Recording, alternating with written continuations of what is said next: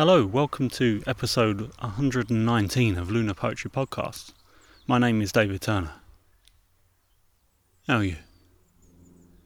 We seem to be hurtling toward the end of the year, with the trees in the southwest of England now resembling the interior of 1970s caravans, but I'm sitting in the blazing sun,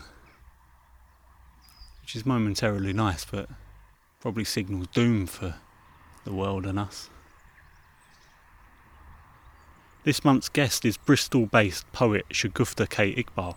I met up with Shagufta back in early October 2018 at her home in Bristol to discuss the many facets of her career, which I won't go into now as she covers that perfectly herself in her own introduction coming up in just a moment.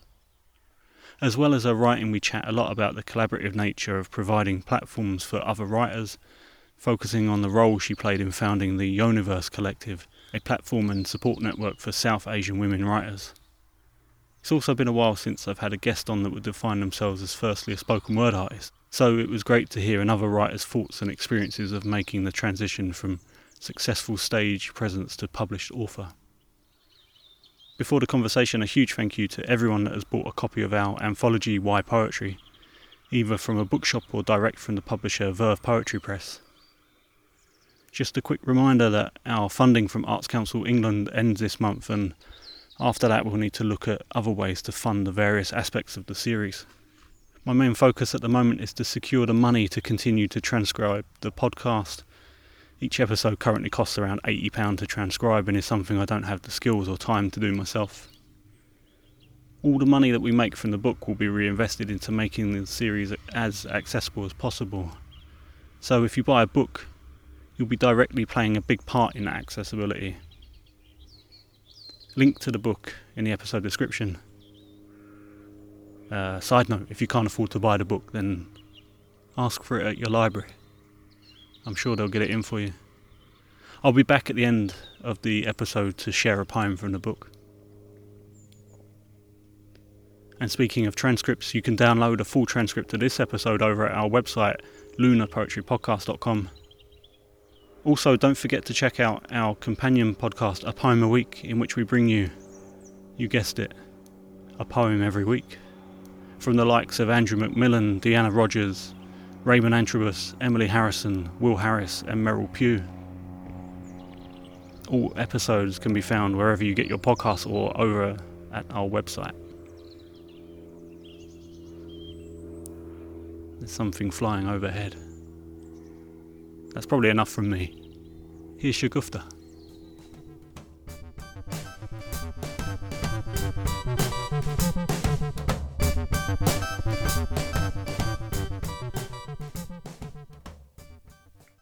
So I'm Shagufta K. Iqbal. I'm a poet, experimenting with film sometimes, and a writer, workshop facilitator and founder of the Yoniverse. I'm mostly here to talk about the Jam is for Girls, Girls Get Jam poetry collection, which is a debut poetry collection. And it's titled after a poem called Jam is for Girls, Girls Get Jam. And it's probably one of the first spoken word pieces I wrote. So I suppose I really like it for that reason, because it forced me to go down into another way of writing poetry that wasn't just page poetry. It was much more conversational. It was about speaking with your audience. And I started writing a poem many, many years before this, and I couldn't finish the poem. I think I was too emotionally caught up in the narrative of that piece, and I put it away, and it revived itself through this and came and spoke to me in this way. And it's about being Punjabi, about being brought up in the UK as third generation Punjabi.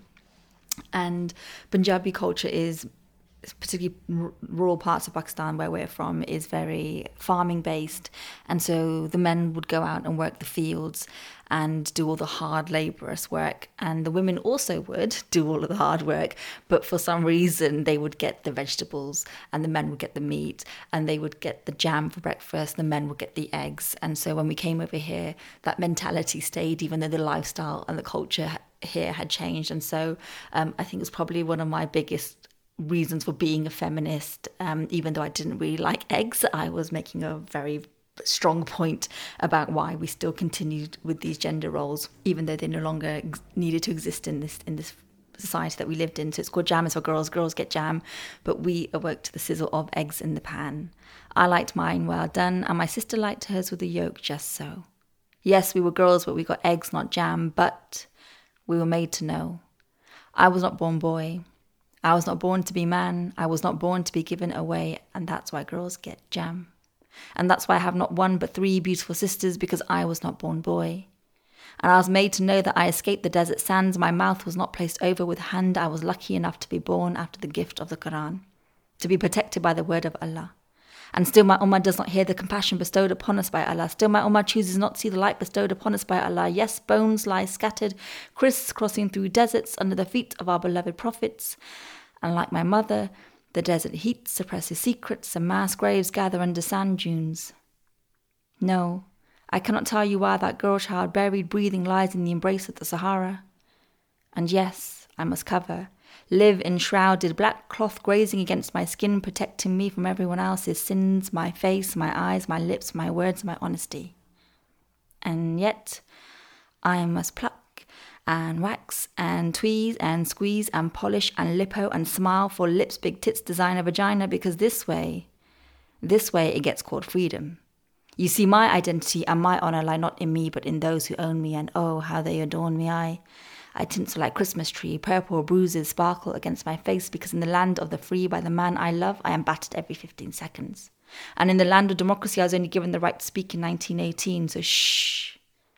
Yes, he tells me to hush, because only in 1991 did it get called rape. So don't say a word, he says. But I've just got to ask, is that why even today only 4.2% of rape cases lead to conviction in Bristol? Yes, I said 4.2% of rape cases lead to conviction in Bristol. Yes, they all just let him walk away, because I was not born boy. I was not born to be man. I was born to be given away, and that's why girls get jam. And like traitors, they say we give away land. We do not carry on our fathers' names. We disappear in family trees. No one can trace who we are. There is no leaf left for me.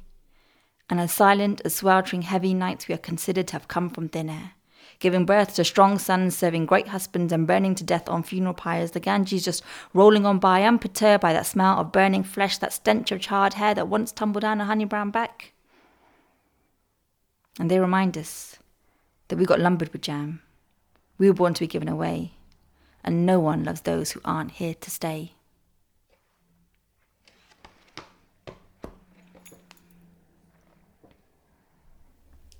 Thank you very much, Shagufta. It's always amazing to hear people read for the first time away from an audience, because whilst I've quite often seen my guests read their work at spoken word events or at sort of more sombre, more staid readings, it's always a very different thing when it's just one-to-one and you're sitting in someone's very lovely home and they've welcomed you in. But what do you do after a poem like that? It seems very glib to just say, oh, hello, welcome to Lunar Poetry Podcast, let's get going. But maybe we use that point as to start, because we were speaking very briefly before I hit record about this question of who we're trying to talk to and why are we choosing a method or any method that we might use to talk to those people. And I just suppose because I haven't had for a while, throughout the archive, we've got a lot of people that would class themselves first and foremost as spoken word artists, or poetry slammers, or performance poets. It's been a while since we've talked directly about how we make the transition from stage to page. And I'd just like to acknowledge this conversation will go nowhere near discussing any divide between those two things, but I just think it's interesting to talk about from someone that started in the way that you did in your initial interaction with poetry.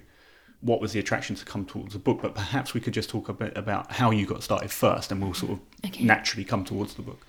I suppose for me, writing is very much about making sense of the world as I know it. For me, it's a really good way to process my own emotions and feelings and thoughts on a subject matter. And so I started writing. I mean, for me, I think I go between stage and page. And at various points of my life, I feel more comfortable in the stage space, and other times I feel more comfortable in a page space. I think all spoken word poets should be comfortable with page, because I think if you're going to perform something, you've had to worked on it on that page or the phone, as they do these days. I've started doing it myself, so I can't say anything about that. But that's kind of where the writing came from. And I studied actually at Bath Spa University, so I was doing a lot of page poetry at the university and exploring my voice through that. Why did I decide to take it to, I think Bristol had a really good spoken word scene. We had Lucy English and Glenn Carmichael, who were sort of pioneering a lot of the slam that was happening.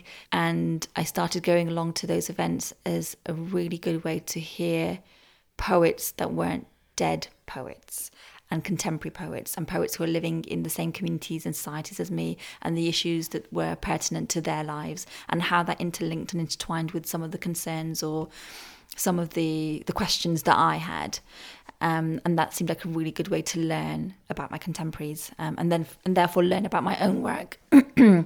And so that's kind of how I got into spoken word, and I really like spoken word because I feel like it stops you from being a lazy writer, because you are so aware of your audience, and not just at the writing stage, but at the stage where you're engaging with the audiences. And I think it's interesting reading to somebody who's just the singular person in front of you, and then trying to engage with an entire room full of people, or in a theatre full of people. I think it forces you to work really hard, and I think it forces you to think about the way in which you're communicating your work. Otherwise you can end up being very much in your own head.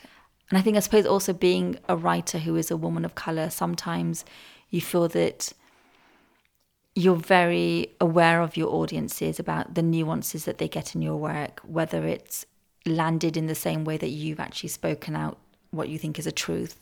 And I think I've sometimes deliberately tried to seek out audiences who are similar to myself in backgrounds, so that I feel that the stories that I'm telling are maybe authentic, or land with somebody else in the same way. And actually, I'm not making this all up, but that there is... yeah, that it's not just me who's kind of saying, oh, this is the truth, and it's not. That's a very vague way of saying. No, but there's a couple of really important points that have come up in that. I think so let me try and divide these clearly so that you can respond to them or ignore them, but consciously do it either. But recently, the poet Niall O'Sullivan, who is for the last 14 years has hosted Poetry Unplugged in London, a regular open mic night. He's been writing a series of thoughts and ideas around spoken word on Twitter, which he does quite a lot, but more recently he's been really hitting some really interesting points. And his sort of contention that a lot of spoken word artists and fans will claim that they like the art form because it links them to like the sort of a very, very, very old oral tradition. And his point, which you sort of made there yourself, is that spoken word is rooted in writing. It's rooted in the page, because most, I would say, very, unless you're improvising, most work has been worked on either pen and paper or, like you said, now smartphones and tablets. And then the second point was that, you know, you have that immediate connection with the audience. They're there. You can't hide from them. It sort of does force you to acknowledge them in a way that you might not do writing in your traditional poetry garret all alone, when you've isolated yourself from the world, because the world doesn't understand you. But perhaps what is missing for a lot of people that get into spoken word, and maybe is an attraction for getting stuff on the page, is that sort of editorial conversation that you might have of okay, this is how something hits in the moment. This is the emotion it drags out of our audience. But where do you go if you want to talk about the longer lasting effects of that poem? Through Twitter, you might hear something, but it's unusual, isn't it, to hear what lasting effect your poetry has had on someone as a spoken word artist. Okay, so three questions. Let's start at the beginning with the a lot of spoken word poets are saying it's going back to oral traditions of storytelling, like Beowulf, for example, and other cultures which are rooted in oral traditions. Yeah, I suppose there is a truth to that, but I also think spoken word is slightly different. I think a lot of that storytelling, that traditional old, when we think of storytelling, had, not always, but mostly had a really nice rhythm, had a really nice rhyme. And also I'm thinking of the Quran, for example. So a lot of people who don't speak Arabic know the entire Quran off by heart sometimes, and that's quite amazing to me because it's a big old book, and it's through the rhythm of it, and it was there to be sort of embedded in your mind. And a lot of spoken word poets now don't use that rhyme and use free verse, so I feel that it's not so easy to remember. So I think you've got to experiment with the page, and you've got to experiment on seeing it written down.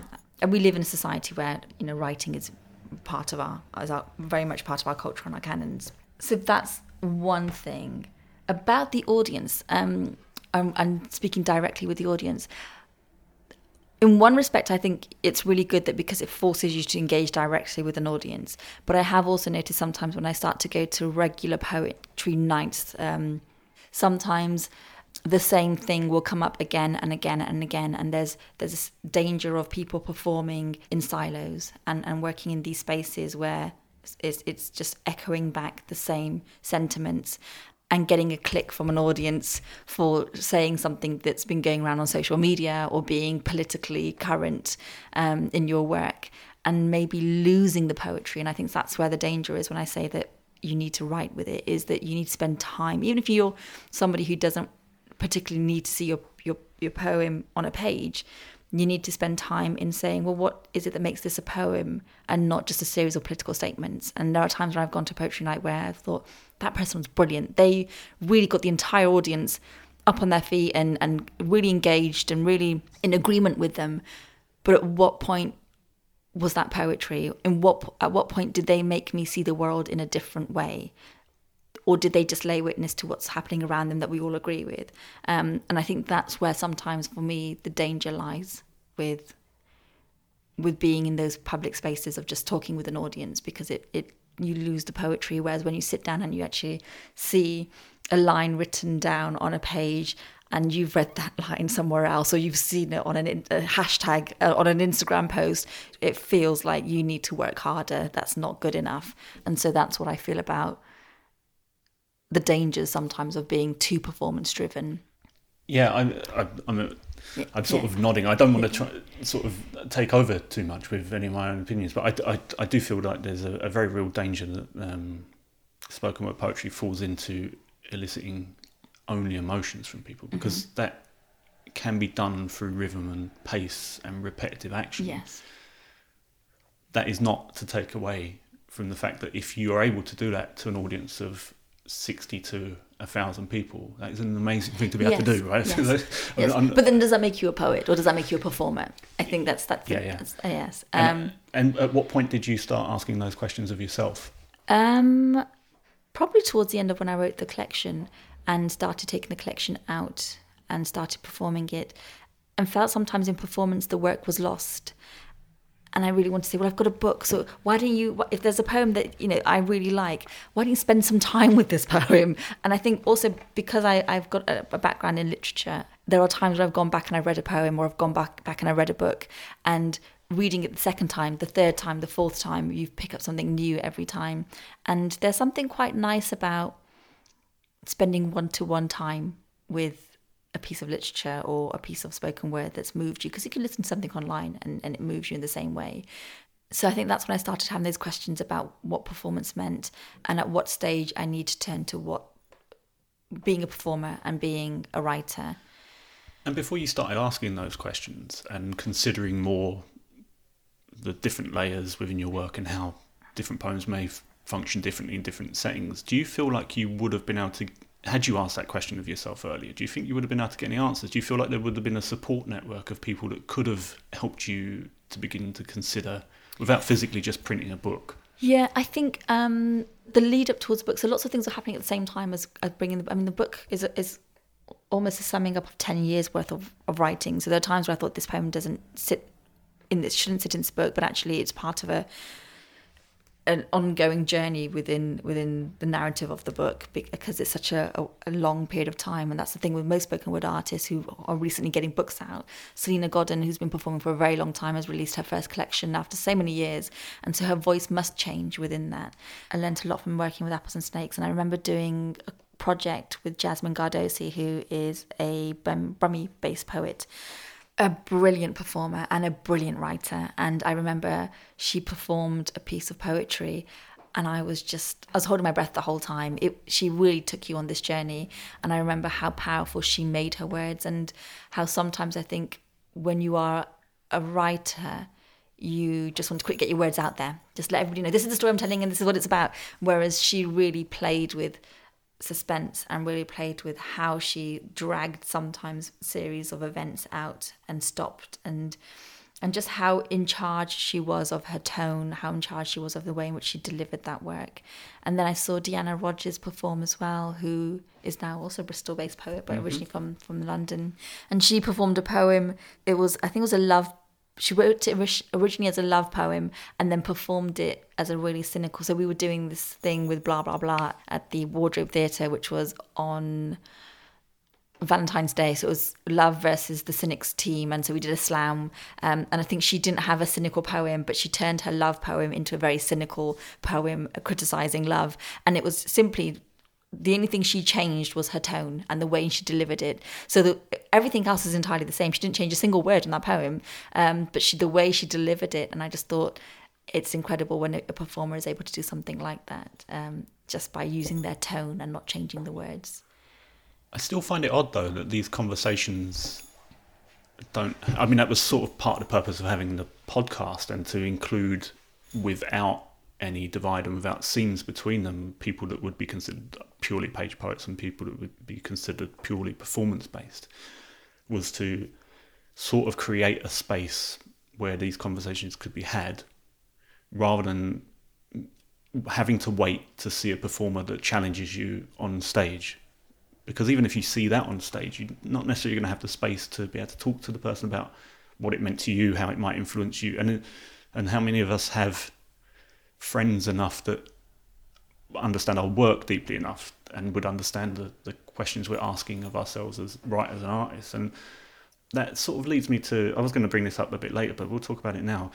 How much of the collection was you yourself responding to wanting to produce a book and a collection of work where there was a vacuum and where you felt like conversation should be had, and you can take that in any direction you want, but I'm just thinking just purely as an act of writing and being published.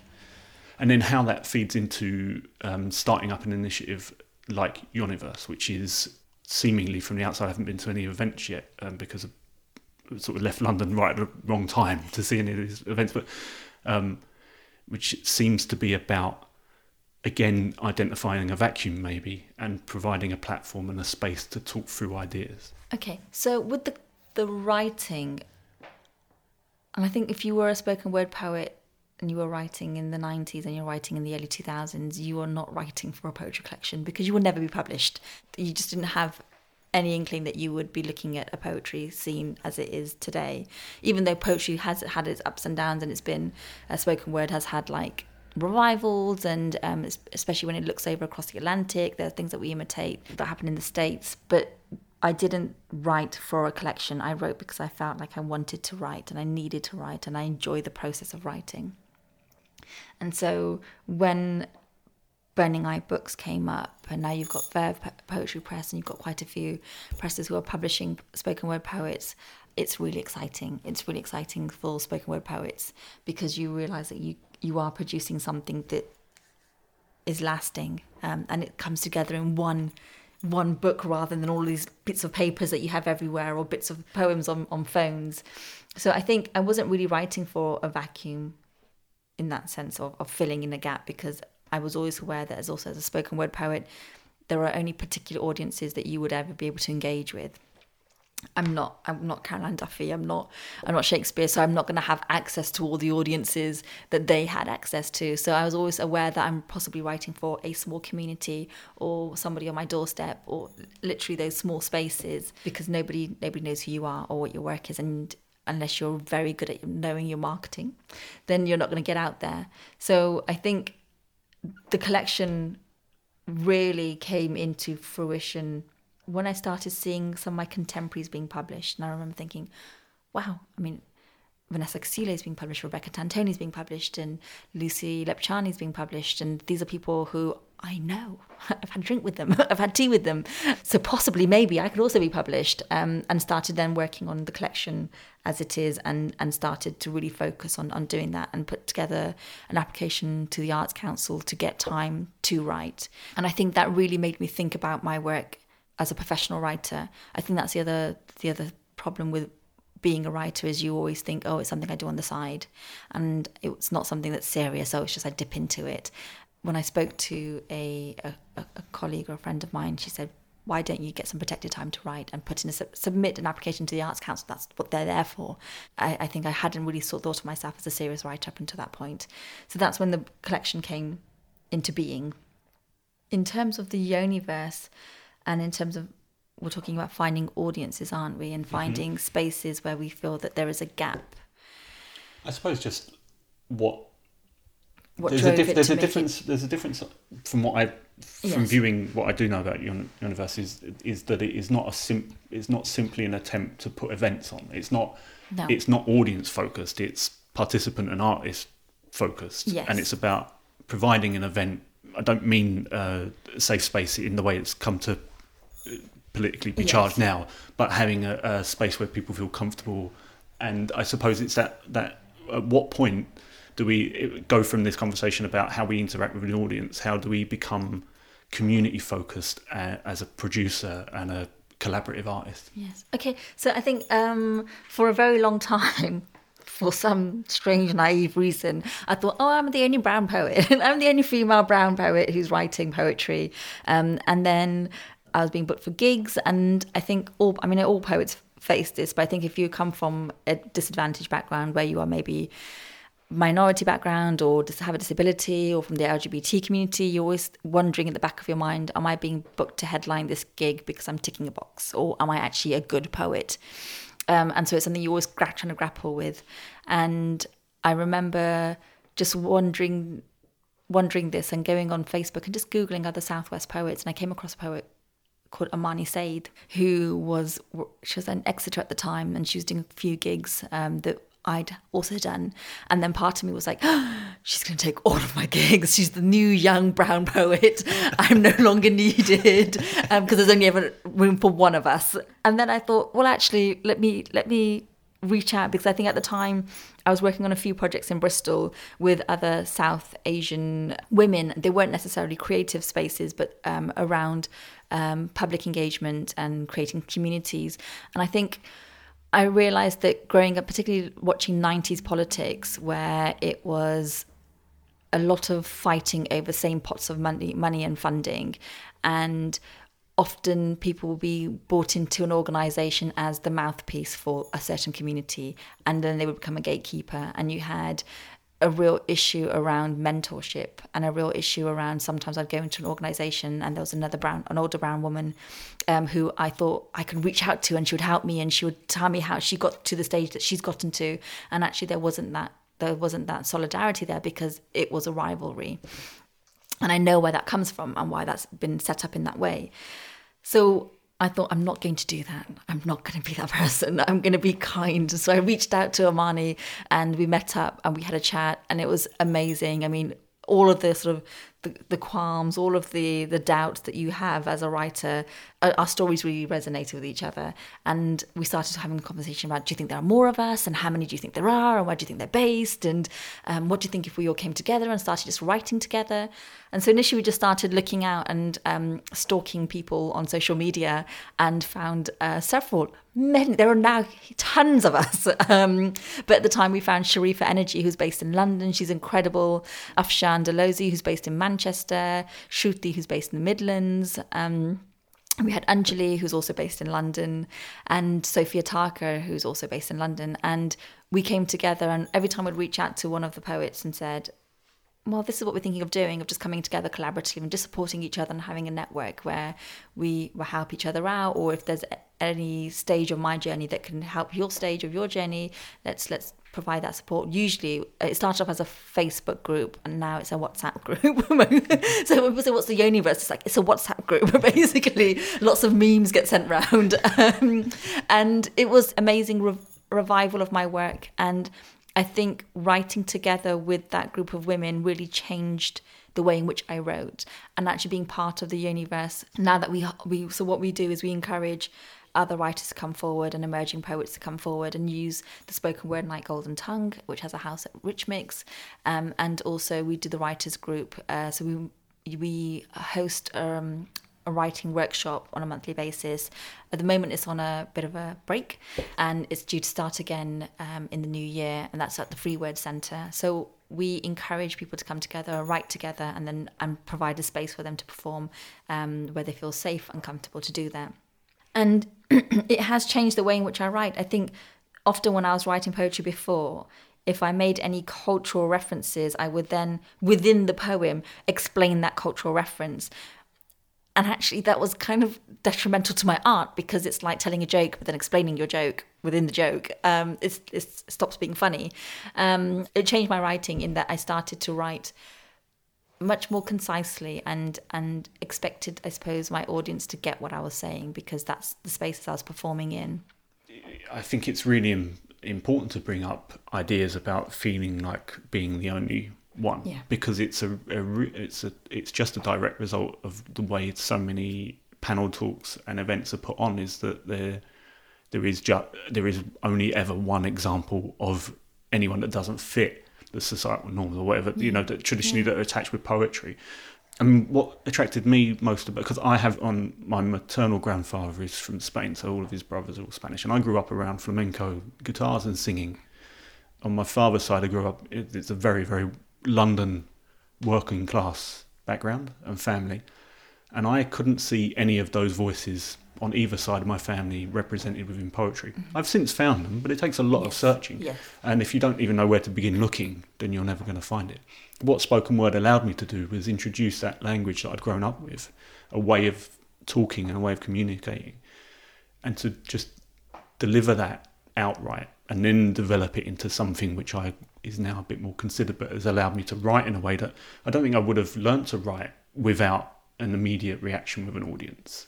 And I wonder how much that then plays into the reason I started the podcast, which is a community idea. It's a collaborative idea. I feel like every interview is a collaboration with a guest. I don't feel like it's something that I'm producing on my own, because it isn't, because that would just be a monologue from me, which is maybe turning into a bit here. But so I'm going to try to avoid that. But I don't even know if that's a question. And if you want to just move on from that, you can. But if there's anything you feel like that is sort of... Yeah, I think what you're talking about in terms of like your maternal grandfather and the flamenco and that element of art that wasn't seeping through, and it's really interesting. I think I kind of felt like I was between two spaces, and maybe you felt that in the same way, in that you had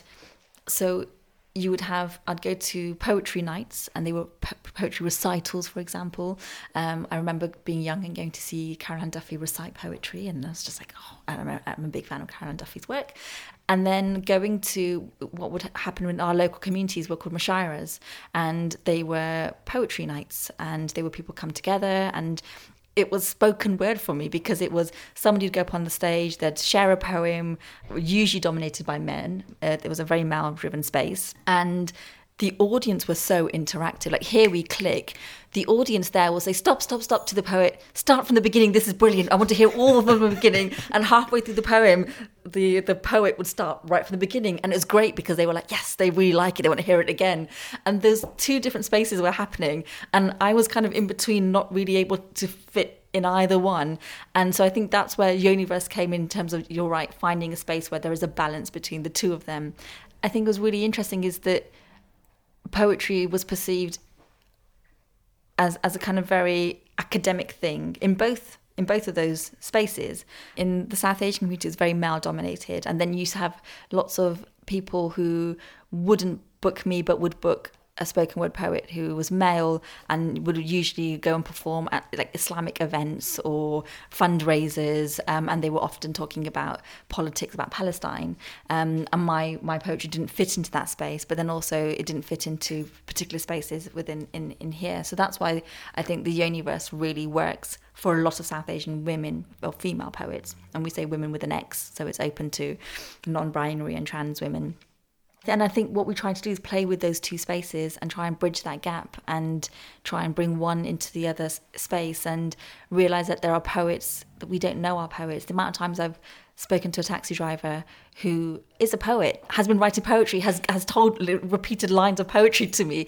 And so you find poets in the spaces that you don't even imagine exist, but I think writing is just something we're all compelled to do in some way. Many of us are, at least communicate with people, you know. And it's amazing the amount of people who feel like, with a bit of distance away from someone and a pen and paper, they can communicate much more openly and honest, in a way that is more representative in their head of how they feel, and they can do that for a poem in a way that they may not ever be able to do face to face. You know. Yeah.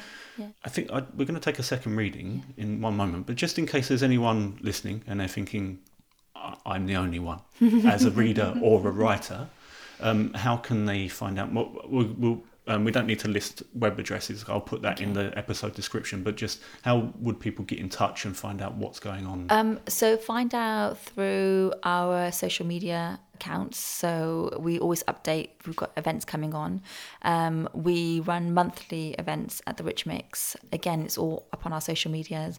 And we're currently working together as a collective on a show that we're looking to tour. And we're also working on a poetry collection. So those are things you can find out about. So I'll put links in the episode description. Yeah. Anyone that doesn't know, Rich Mix is a venue in Bethnal Green in East London. Yeah, sorry, that's okay. No, sounded so London-centric. No, but it's it's difficult because we both know London intimately. Yes. It's very easy for those things. I do it all the time as well. I'm just trying to become very aware of that myself. There will probably be a lot of crossovers if people want to revisit our 100th episode, which is... with Rachel Long, the founder of Octavia Collective, and two members, and a huge amount of crossovers. Yes. I believe with Amani Saeed. Yes. She was... So Anjali she goes between Octavia and also Yoniverse, and we also do a fair bit of work with Zara Sheikh, who goes between the two spaces. Octavia very much inspired this, but we felt that the need to have a South Asian specific space because I think. And that goes back to, I think, the fact that I grew up in the 90s. I felt like 90s politics was a little bit lazy in that we all were politically black. And I think by being politically black, we were missing all the nuances and the prejudices that also the South Asian community have. And I felt that we needed to address those things. But Octavia was very much the reason why I thought... a collective is a brilliant way to go. I was sort of questioning myself in my head whether I should bring them up because I think they're very relevant. Yeah. But the point you just made was something that I would have said very cumbersomely. Very eloquently put the difference between the two and why they're both vitally important, I think. Yeah. So if you wouldn't mind, we'll take a second reading, if that's okay. I think actually at this point, the second reading will be appropriate to have a poem, it's a short poem, that I've written for my daughter. And I think I probably wrote it because I had very much started this conversation with the other collective members and this idea about why we are creating a collective and what the purpose of it is. And a huge part of that was when I was working in schools and doing workshops, I noticed that South Asian girls were still the ones who, after so many years that I've left school, they're still the ones who were very reserved. Even when I would come in and they would see a brown face delivering a workshop. But at the end, they would be full of all these questions. And I wondered why they weren't taking up spaces in the same way and all the things that they're having to navigate to make sure that their voices are heard and how taking up space is very difficult for South Asian women, not just within British society, but also within our own communities, and how European beauty standards is also something that keeps getting pushed on South Asian women. And so when I was pregnant with my daughter, people kept giving me advice about how to be a mother to a daughter. And a lot of the advice was around her skin complexion. And I would be told things like, drink more milk, which it was supposed to make my child come out lighter skinned. And I thought, no, I probably shouldn't have been having sex with a darker skinned man if I was going to have a lighter skinned daughter. That's not how it works. But it was amazing how a lot of the advice I was being given was around how she was going to look and how she needed to be lighter skinned and how that's going to help her in society.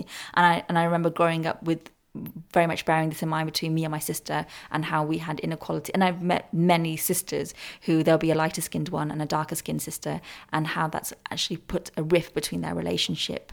And so that's a really long winded introduction for a short poem, but it's called Truth and it's dedicated to my daughter. I wrote this poem for every time I turned pages in Asiana magazine and I was confronted by skin lightening products. I wrote this poem for every time I switched on BBC One Extra and BBC Asia Network and it was all light-skinned girl and Goryave. I wrote this poem when Dia magazine quietly enveloped into my home, my letterbox revealing how Indian models were now being replaced with European ones. I wrote this poem when Guardian made a comeback film with Dilwale, her Frida Kahlo self-acceptance now a heavy white cloud on a once sunny day. I wrote this poem when I was 9. I wrote this poem when I was 9 and my sister's defiance was held together by the brownness of her skin. I wrote this poem when I looked into my daughter's face and I folded away lies into my hands. I held instead a mirror to her skin and I showed her she is her foremothers. I showed her she is her ancestors. I showed her that she is her goddesses. I showed her that she is the living energy of the sun. I showed her she is truth and truth is courage and courage is beauty and that beauty is her. Thank you very much. I suppose now we can consider this the second half of the conversation and let's focus on the direction your writing is taking now, because Jam is for Girls came out in 2017. Yes. Is that right? So yes. As is the natural order and pace at which poetry collections are written, that probably reflects stuff that is a few years old now. Yes. And I just wonder if we could talk about how you're writing now, how you see yourself as a writer and how that has been both... how it is now different, but also influenced by having your debut book be yes. a collection of poetry. So I suppose once you have a book, you can say, particularly to funding bodies, but also your mum, I'm an official writer. I count for something now, and it allows you to really work on the way in which you write and create art. And so I feel that I'm currently writing a second poetry collection, but I really want to take my time with this one. This one took 10 years to write. I'm saying I want to take my time, but I want to take my time on each poem, and I want to work with mentoring. I want to work through courses. I want to work by getting funding to make it happen and make it exist in a way that, you know, you worked to look at it as a collection rather than I'm just writing because I have the impulse to write.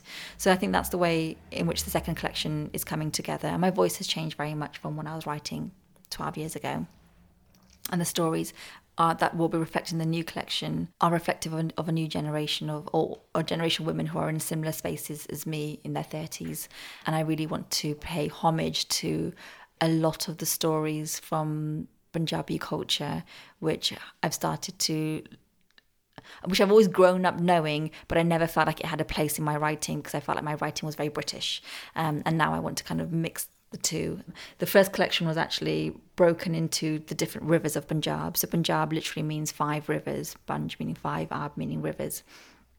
And so rivers play a really big part in my writing. And so almost all the 5 rivers in Punjab, which is a region that crosses between India and Pakistan. So a lot of people are devastated at the fact that the 5 rivers that go into the Indus are now sort of so separate from each other.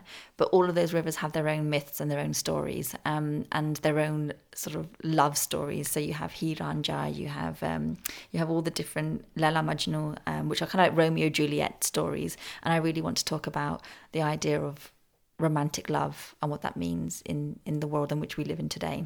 So that's one collection that I'm writing as a follow-up from this one, and then the second piece that I'm writing is a coming-of-age novel, which is a very different way of writing.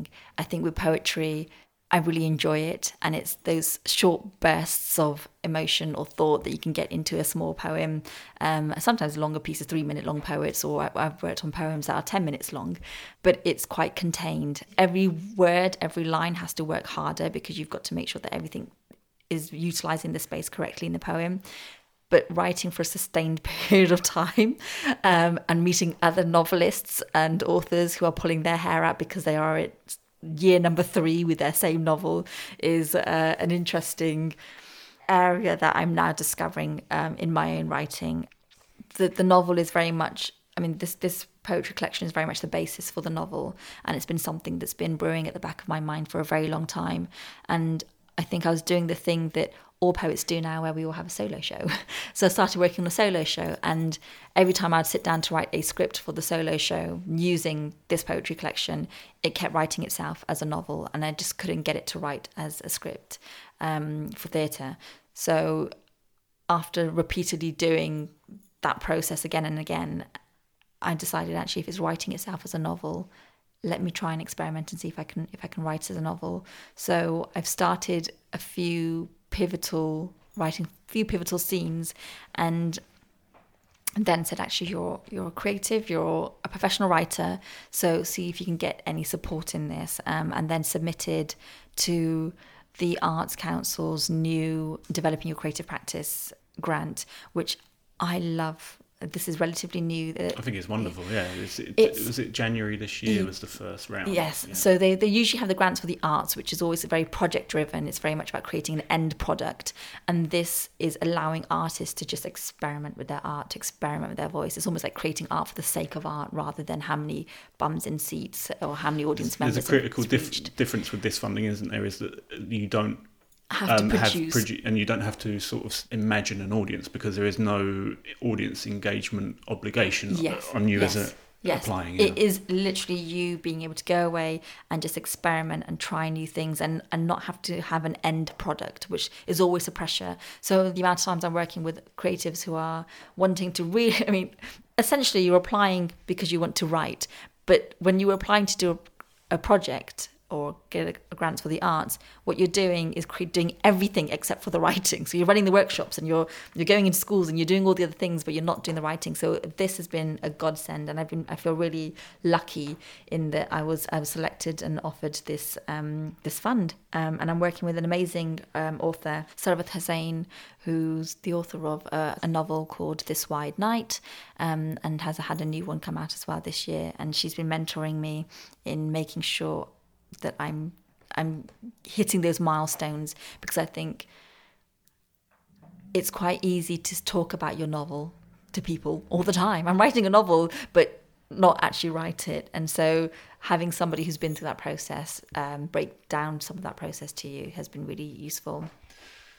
Just for anyone that's listening that's interested in developing your creative practice and what that might mean to them as an artist, if you go back and listen to episode 114, it's me in conversation with Gemma Seltzer, then of the Arts Council, who instigated that funding. And it's like a half an hour breakdown of the difference between that and the existing project grants and what the difference is, and just some tips on applying and whether it's relevant for you. Because we're talking about ideas of community, like where do you go for this information? It was very important to me as someone that's had...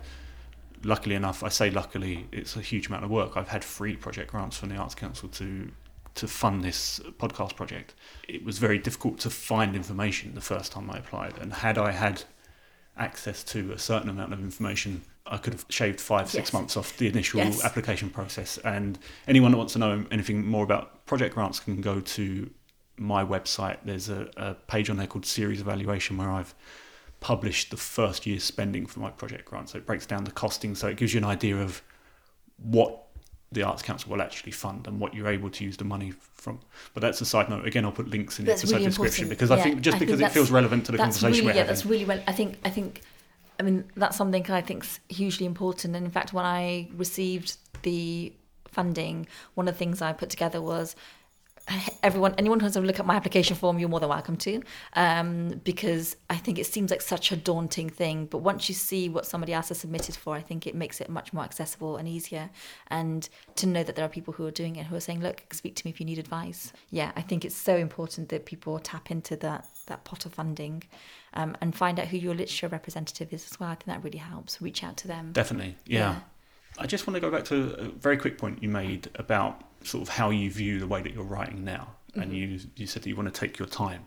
Yes. And but that's sort of a funny thing to say when the first book took 10 years. Yes. But it's a very common thing that I hear, and it's something that I experienced myself, that almost feverish engagement that we have with spoken word when we first start, that there's all these gigs that you don't know about, there's all these people you don't know about, and the whole thing just feels like, it can feel like a whirlwind. And even though there's a decade for you. For me, there was 4 years, and I suppose if you took Selina Godden, for whom there's almost 25 years perhaps. Probably. And probably if you spoke to Lucy English as well, who's Bristol based, would have the same feeling of how quickly that can all pass by. And the conscious decision to say, no, I need to slow down now. I think it's not a slowing down necessarily. It's about focused time. Sorry, that was the wrong phrase to use. So I think when I say, ironically, it took me 10 years to write this collection, but I was writing on the side of being a student, on the side of having a full-time job, on the side of having a full-time life. And so when I say I want to spend more time on individual poems, is that I want to dedicate my time as a writer, so it's got my full attention, rather than me sitting on a bus and scribbling things together and then editing in a cafe very quickly somewhere. It's about me approaching my work in a very informed and like in a sort of looking at the process of writing and looking at myself as a writer and allowing myself that space to be a writer, rather than putting things together where I have possible time.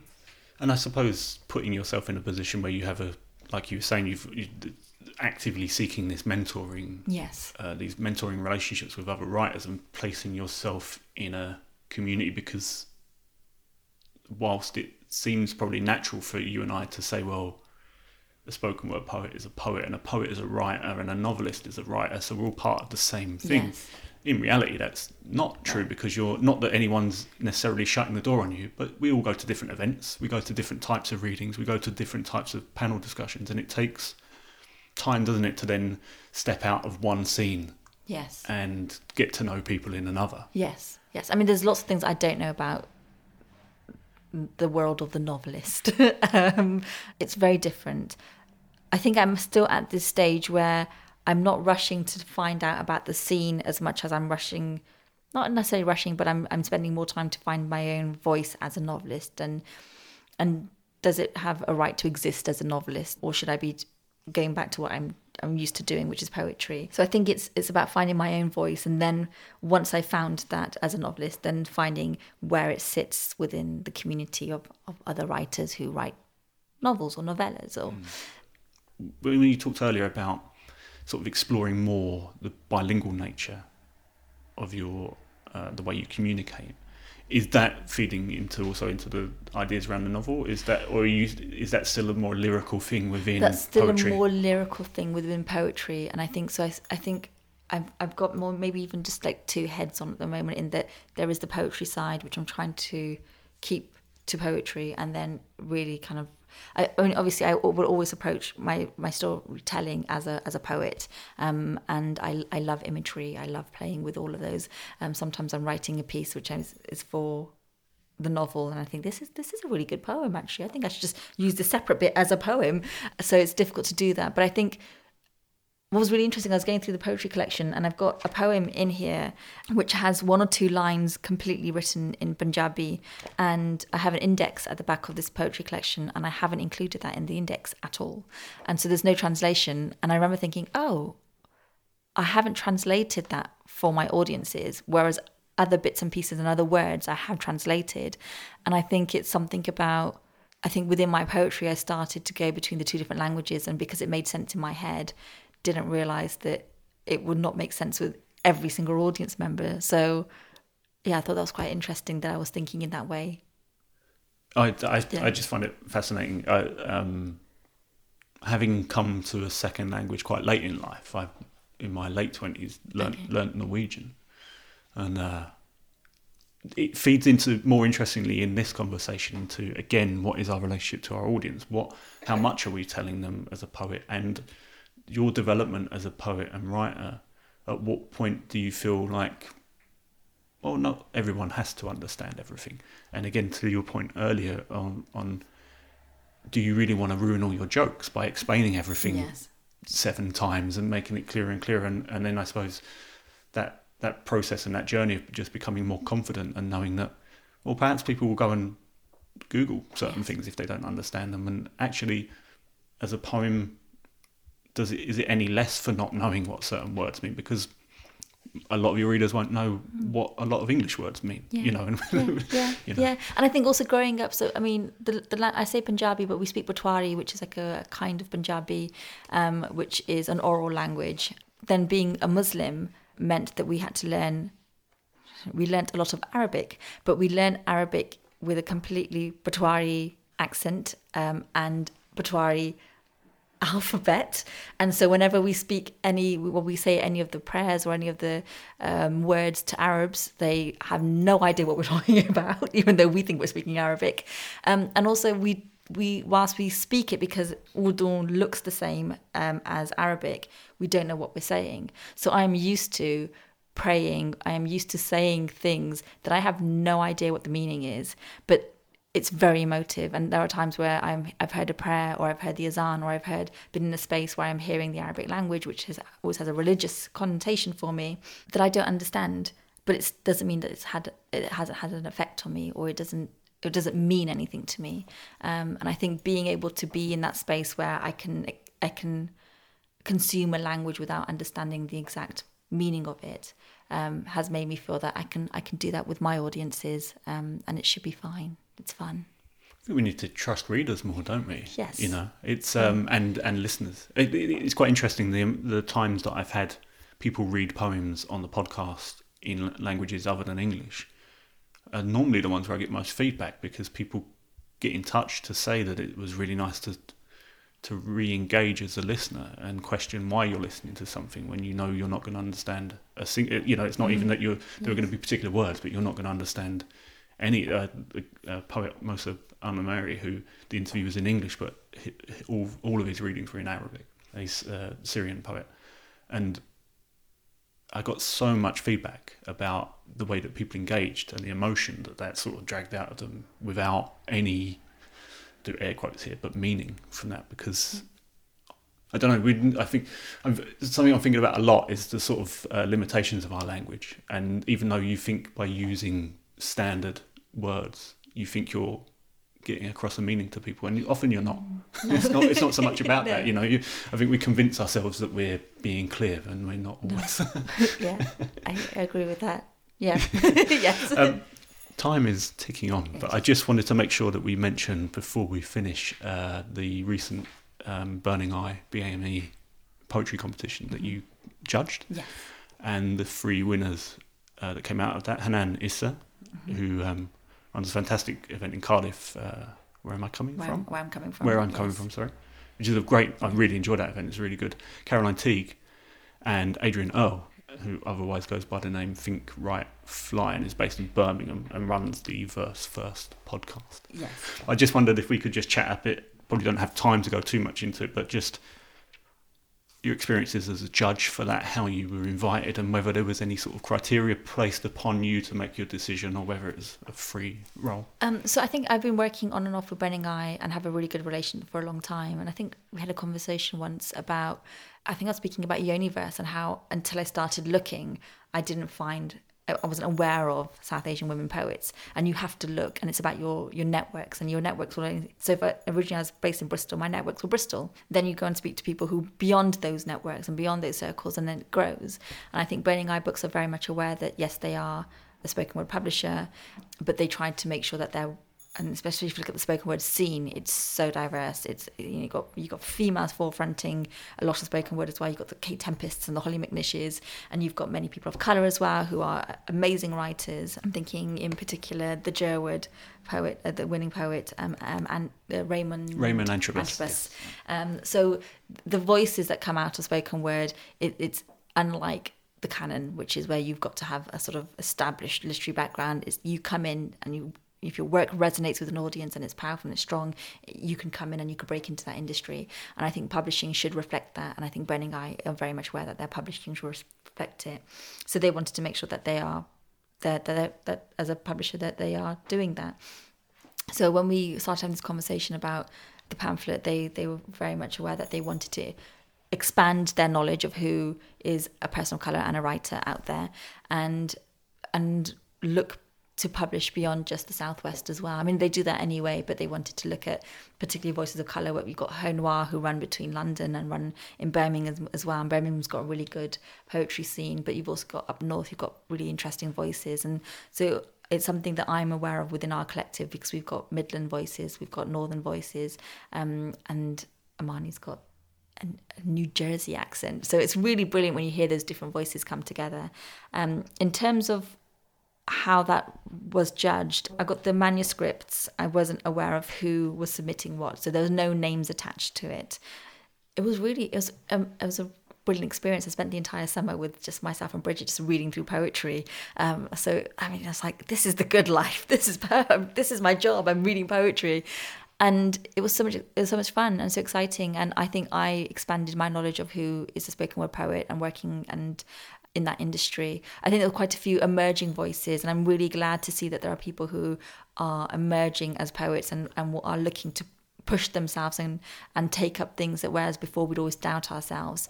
For me, the three who won were very experienced poets and clearly had spent a lot of time with poetry and read a lot of poetry and really thought about what it meant to be published. I think that's why those three were selected. So we selected them. We put together a short list, and then from the short list, we then knew who each manuscript belonged to and what their background was, and made a decision about the winners. And they're all really deserving. And just by chance that they come from all these different. So we weren't aware of their backgrounds until that short list. It's really interesting, the geographical spread of the three writers, considering and that was just purely by chance. It wasn't like we went in submission process. Yes. Yeah. So it wasn't like strategically we're like, right, we want to have the Midlands, and we want to have Wales, and we want to have London, and we want. It was generally these are the works that resonated and spoke out. I think it's going to be a very important thing as well for people of the same sort of.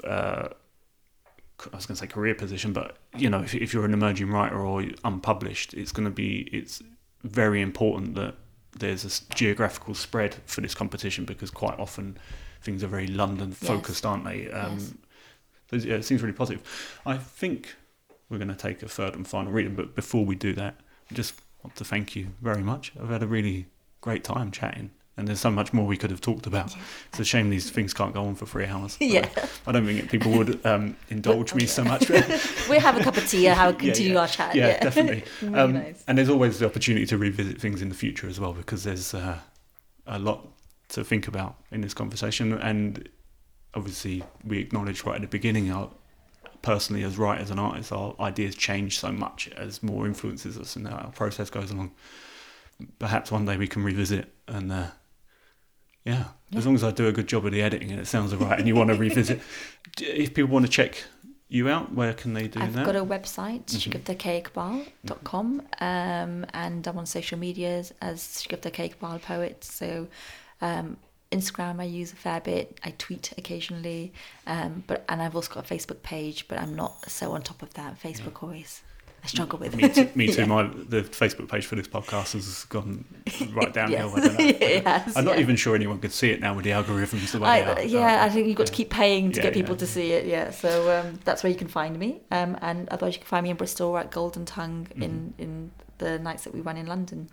Yes. Wonderful. Thank you very much. We'll take the final reading, please. I was going to read a particular poem, but I think I've changed my mind now after the conversations we've been having. John, I'm going to stick to the original one that I was going to do, because I think we've talked enough about what language means.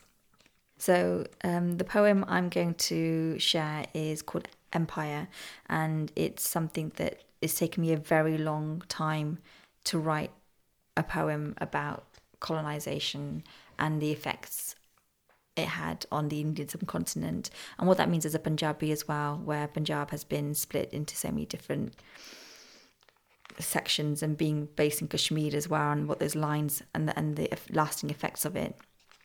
So I wrote this poem in the only way that I knew how to write it, as a relationship.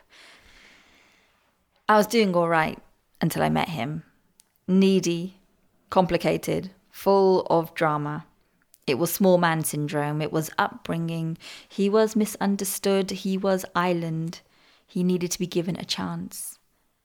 And everyone said he would be cruel, but it happened so slow. And then suddenly it was 200 years of sorrow that sat into my bones, that sat into the salt of me. I had let him hold my face in his hands, whisper in my ears, let him mute the spice of me. He slipped heirlooms off my nakedness, fingers, neck, wrists, ankles exposed. He put his dick into the soil of me. I bore the children he denied. He drew lines across my body. He broke me into nationless pieces. He gave me a blade and sat and watched blood flow. He waited. He waited for me to become all teeth, all nails, all bones.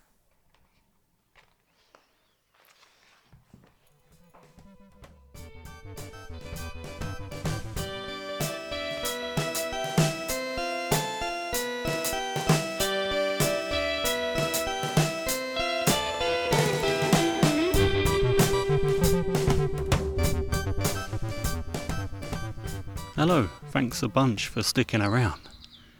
If you're interested in checking out the pamphlets we were chatting about, which were a result of the competition that Shagufta judged, then get yourself over to burningeybooks.wordpress.com for updates about publication dates for what are sure to be fantastic short collections from Hanan Issa, Adrian Earle and Caroline Teague. For updates from us, then find us at Lunar Poetry Podcast on Facebook and Instagram, or at silent_tongue on Twitter. And go to A Poem a Week on Facebook and Twitter for our companion series. And if you can afford to do so, then do please support us by buying our fantastic anthology, Why Poetry. I'll be back probably at the end of November with episode 120. I haven't lined up a guest for that episode yet, so it will be a surprise for everyone. The next episode will in fact be the last before I take a few months off. I haven't really had a break in the 4 years that the podcast has been going, and what with the workload this year and getting the book out, I'm a bit cream crackered, as we say in London. More details on that break next month. Here's an idea: why don't you get in touch via social media and let me know who you'd like me to talk to in 2019? Which sort of seems like a long way off, but it's only, I don't know, 12 weeks away or something. Here's that poem from the anthology I promised you. It's Apparition by Zaina Hashim Beck. The woman on your balcony looks familiar. You offer her coffee and she sips, reminds you to get that light bulb in the kitchen fixed, let go of that old eyeshadow. It's been years. Talk to your mother more often. You tell her you dreamt your daughter was sleeping like the children on the news, and she asks if she can borrow your black leather jacket. She loves the studs and silver zippers. She's tired of roving in this gown, like this world's merely a visit she has to make on morning rounds to the Eel. You tell her your husband doesn't like to read the credits at the end of movies, always leaves you alone in your seat, and this scares you. She goes inside and down the stairs. She hums the way you sometimes do in supermarket aisles, the tremors in your throat taking you by surprise between the grapes and the strawberries, and you almost whispering, "Hello."